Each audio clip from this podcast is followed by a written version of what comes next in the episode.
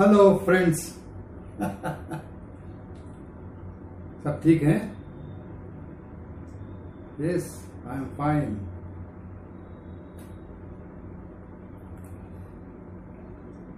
Mahabharat के युद्ध के बाद जब युधिष्ठिर को राजा बना दिया तो उनके मन में तो वैराग्य आ ही चुका था। लेकिन जो उस वक्त की जो महारानी थी, महारानी गांधारी, उन्होंने युधिष्ठिर के राज्य अभिषेक के बाद भगवान श्री कृष्ण को महाभारत का दोषी मानकर उनको श्राप दिया कि जिस तरह आपने कुरु वंश का नाश करवाया है, उसी तरह एक दिन आपके यदु वंश का भी नाश होगा। और उसके बाद भगवान ने कुछ उनसे आर्गुमेंट नहीं किया तो कुछ तर्क वितर्क नहीं किया। उनका जो श्राप था, उसको स्वीकार कर लिया।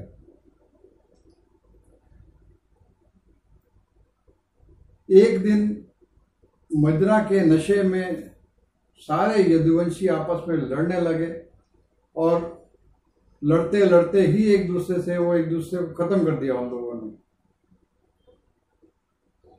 उसके बाद जब भगवान श्री कृष्ण द्वारिका जाने लगे, तब जो दाऊ थे, बलराम जी, असल में वो भी शेषनाग का अवतार थे, वो उन्होंने भी स्वधाम जाने की इच्छा प्रकट की, वो भी स्वधाम चले गए। भगवान श्री कृष्ण एक दिन पीपल के नीचे आराम कर रहे थे। भगवान श्री कृष्ण के पाँव में एक मणि थी जो चमकती थी। दूर से एक बहेलिया देख रहा था कि एक शायद हिरण की आँख चमक रही है। उसने उस आँख को हिरण समझकर तीर मारा वो तीर सीधा भगवान श्री कृष्ण के पाँव में जाकर लगा। और जब ये बहेलिया दौड़कर गया वहाँ और तो देखा कि ये तो भगवान श्री कृष्ण को लग गया बहुत शर्मिंदा हुआ, बहुत माफ़ी मांगी उसने। लेकिन भगवान ने कहा कि नहीं नहीं, इसमें तुम्हारी गलती नहीं है, ये विधि का विधान है, ऐसा ही होना है। तो तुम किसी चीज़ की चिंता ना करो। मैं तुम्हें स्वर्ग जाने, भेजने का आदेश देता हूँ कि तुम्हारी जगह स्वर्ग में पक्की हो जाएगी। ये कहकर वो अपने वक्त का इंतज़ार कर रहे थे। उनका जो सारथी था, दारुण, वो आ गया। उन्होंने दारुण से कहा कि, देखो, थोड़े दिन में द्वारका नगरी जो है, वो पानी में विलुप्त हो जाएगी। जलमग्न होने वाली है। तो वहाँ से सबको निकाल कर द्वारका से सबको निकाल कर इंद्रप्रस्थ ले आओ। दारुण चला गया। और इधर भगवान जो थे, स्वधाम चले गए। जब ये खबर भगवान श्री कृष्ण के प्रियजनों को लगी तो उन्होंने भी एक एक करके आत्मदाह कर लिया। माता देव की पटरानियाँ, जितनी भी थी, सत्यभामा या जामवंती सब लोग असल में भगवान श्री कृष्ण के बैकुंठ जाने के साथ ही एक युग खत्म हो गया। और उस युग का नाम था द्वापर। द्वापर युग के खत्म होने के बाद जब परीक्षित को राजगद्दी मिली, उस वक्त ही कलयुग का आगमन हुआ। कलयुग के प्रभाव से ही सारी जो भक्ति थी, वो सब क्षीण हो गई। किसी वैदिक धर्म का कोई मतलब नहीं रह गया। सब संस्कृति विलुप्त हो गई। अखंड भारत जिसे कहा जाता था, क्योंकि महाभारत के काल तक लोग एक दूसरे की बहुत इज़्ज़त किया करते थे। जो राजा भी थे, जो राज्य थे आसपास के, उन सबने मिलकर हस्तिनापुर की या पांडवों की फेवर में युद्ध किया था। क्योंकि हस्तिनापुर के जो राजा थे, वो चक्रवर्ती राजा थे। उसके साथ ही सारा, सारे धर्म, संस्कार सब खत्म हो गए थे। राजगद्दी पर बैठने के कुछ दिनों बाद ही क्योंकि पांडव जो थे वो विरक्त हो चुके थे महाभारत के युद्ध से। भाई बांधव कोई बचे नहीं थे। किसी आ, किस किसी धर्म का कोई मतलब रह नहीं गया था।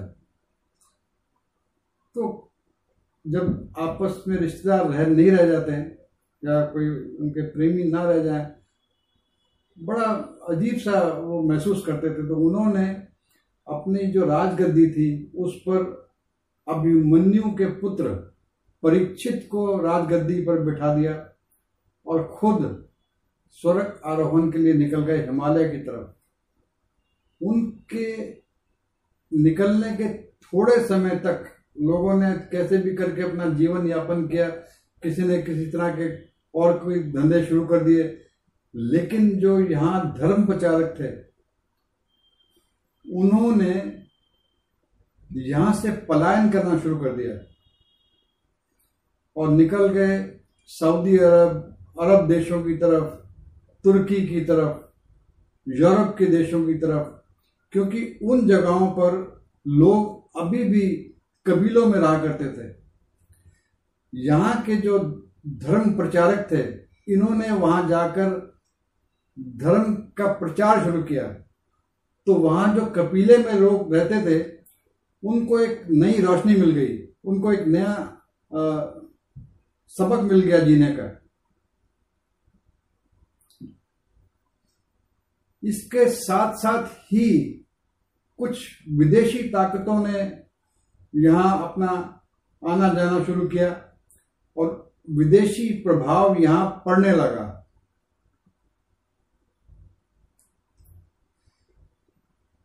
उस वक्त जब महाभारत हुई थी, यहाँ बहुत धन, दौलत, खुशियों, खुशियाँ थी उससे पहले। लेकिन उसके बाद जब विदेशी लोगों ने आना शुरू किया, उन लोगों ने यहाँ आकर शुरू की लूट मार। यहाँ के जो खजाने थे, उनको लूटना शुरू किया। क्योंकि यहाँ बहुत बहुत धन दौलत थी। महाभारत के काल तक धर्म का जो क्षेत्र था, वो तक्षशिला था। उस वक्त तक्षशिला जो था, वो सऊदी अरब अरब के पास, अरब देशों के पास हुआ करता था। कांधार के पास था तक्षशिला।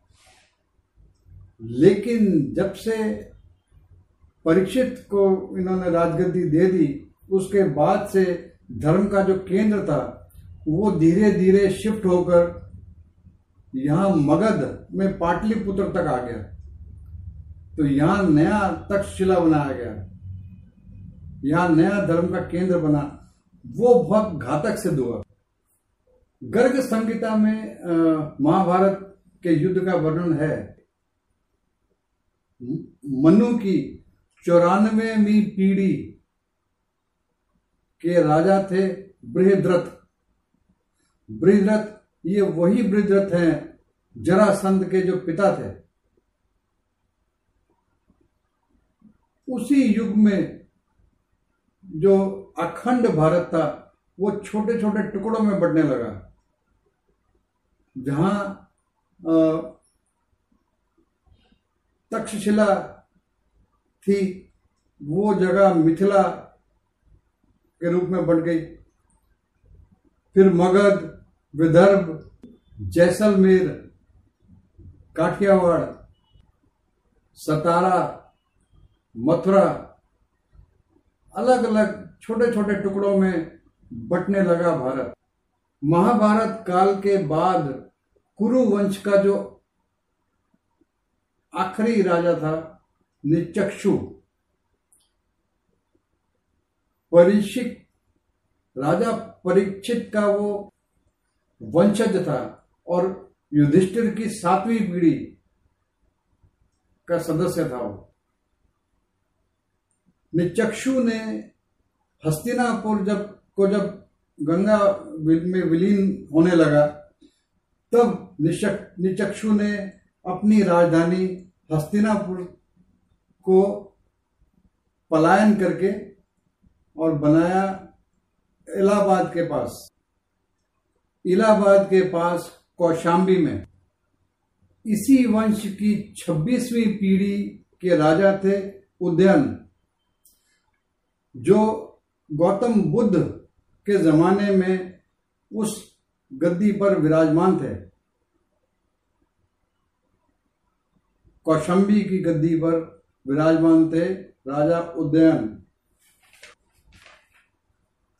भगवान श्री कृष्ण के 1400 साल के बाद हज़रत हज़रत इब्राहिम का आगमन हुआ।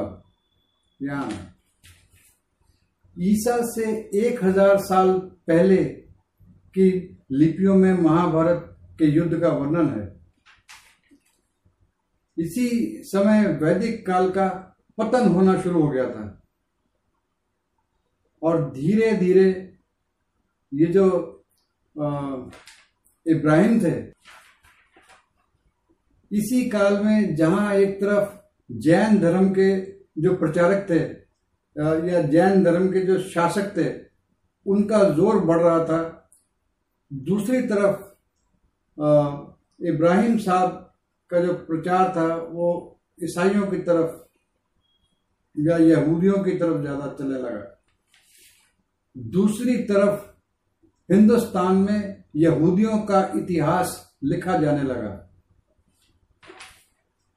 इसी काल में हज़रत इब्राहिम इराक छोड़कर सीरिया के रास्ते पलायन कर गए थे, इज़राइल की तरफ़। और वहाँ पर उन्होंने अपने वंश और यहूदियों का विस्तार किया। इसी काल में भरत, कुरु, द्रुहु, तुर्वश, इनके जैसे राजवंश राजनीति से गायब होते चले गए और इनकी जगह पर उदय होने लगा काशी, कौशल, वज्जी, वेदेह, मगध जैसे अंग इन सब राज्यों का उदय होने लगा।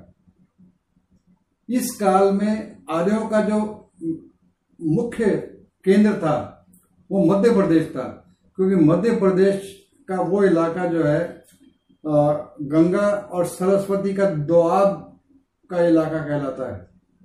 वहाँ पर आर्यों का की पकड़ ज़्यादा मज़बूत होती चली गई। पुरु और भरत जो कबीले थे, उनको एक बनाकर कुरु बना दिया। और तुर्वश और कृवि जो दूसरे कबीले थे, उनको मिलाकर पांचाल बना दिया। इस तरह अखंड भारत खंडित प्रदेशों में बढ़ गया। इस खंडित भारत की की कहानी आगे जारी रहेगी। आज के लिए इतना ही बहुत है।